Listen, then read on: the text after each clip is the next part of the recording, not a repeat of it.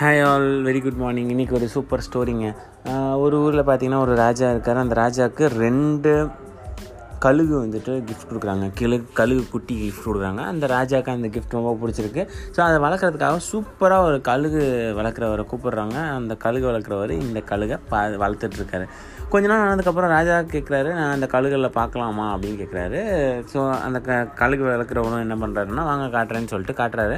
ரெண்டுமே மரத்தோட கிளையில் உட்காந்துருக்கு இப்போ ராஜா சொல்கிறாரு அது பறந்தால் நல்லாயிருக்கும் பார்க்குறதுக்கு அப்படின்னோடனே ஒரு சிக்னல் கொடுக்குறாரு. ரெண்டு கழுகும் பறக்குது.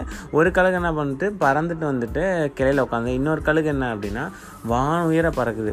உடனே இந்த ராஜாவுக்கு இதாகிடுச்சு என்னடா நம்ம ரெண்டு கழுகையும் ஒன்றா தானே வளர்க்க சொன்னோம்? இவன் என்ன ஒரு கழுகுக்கு வந்துட்டு பறக்கிற மாதிரியும் ஒரு கழுகு வந்துட்டு ரெஸ்ட் எடுக்கிற மாதிரியும் இருக்குது அப்படின்னு சொல்லிட்டு கேட்பாரு உடனே ராஜாவுக்கு அந்த கழுகு வளர்க்குற சொல்லுவார் நான் நிறைய ட்ரை பண்ணேன். ஆனால் வந்து அந்த ஒரு கழுகு மட்டும் எப்போவுமே பார்த்திங்கன்னா மேலே போயிட்டு திருப்பி வந்துடுது இதுனா மேலே போய் சுற்றிக்கிட்டே இருக்குது. அப்புறமா தான் வருது அப்படின்னு சொல்கிறார் உடனே இந்த ராஜா வந்து ஒரு அனௌன்ஸ்மெண்ட் இருக்கிறார்.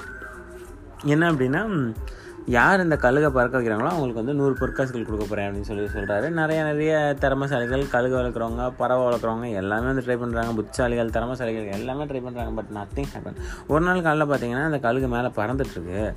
செம்ம ஷாக்கான ராஜா என்னாச்சு ஏதாச்சு யார் வந்து பறக்க வச்சேன்னு சொன்னோன்னே ஒரு ஆள் வராரு. வந்தோடனே அவருக்கு பொற்காசுகளை கொடுத்துட்டு எப்படி பறக்க வச்சிங்க? அப்படின்னோடனே நான் ரொம்பலாம் அறிவாளி இல்லைங்க. நான் ஒரு சாதாரண ஃபார்மர் தான். நான் என்ன பண்ணேன் அப்படின்னா அது உட்காந்த கிளையை உடச்சிட்டேன். அவ்வளோதான் அதனால் அது உட்கார இடம்ன்றனால பறந்துட்டு இருக்கு. ஸோ சிம்பிளுங்க நம்மளும் லைஃப்லேயும் அப்படி தான் நம்மளும் அப்படி தான் சில இடத்துல பார்த்திங்கன்னா உட்காந்தே இருப்போம். அந்த இடம் இருக்கனால தான் நம்ம உட்காந்துட்டே இருப்போம். ஸோ லைக் நம்ம கம்ஃபர்ட் ஜோன் மாதிரி.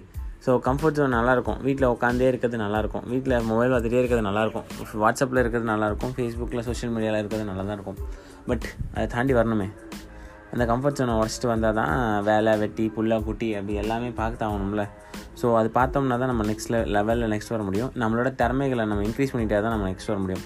இதுவே வந்து ஃபோனில் உட்காந்துட்டோ மூவி பார்த்துட்டோ இருந்து கண்டிப்பாக நம்ம திறமை நெக்ஸ்ட் லெவலுக்கு போகாது. போகலை அப்படின்னா கண்டிப்பாக நம்மளால் வேறு லெவலில் வர முடியாது. So with is not boy Tada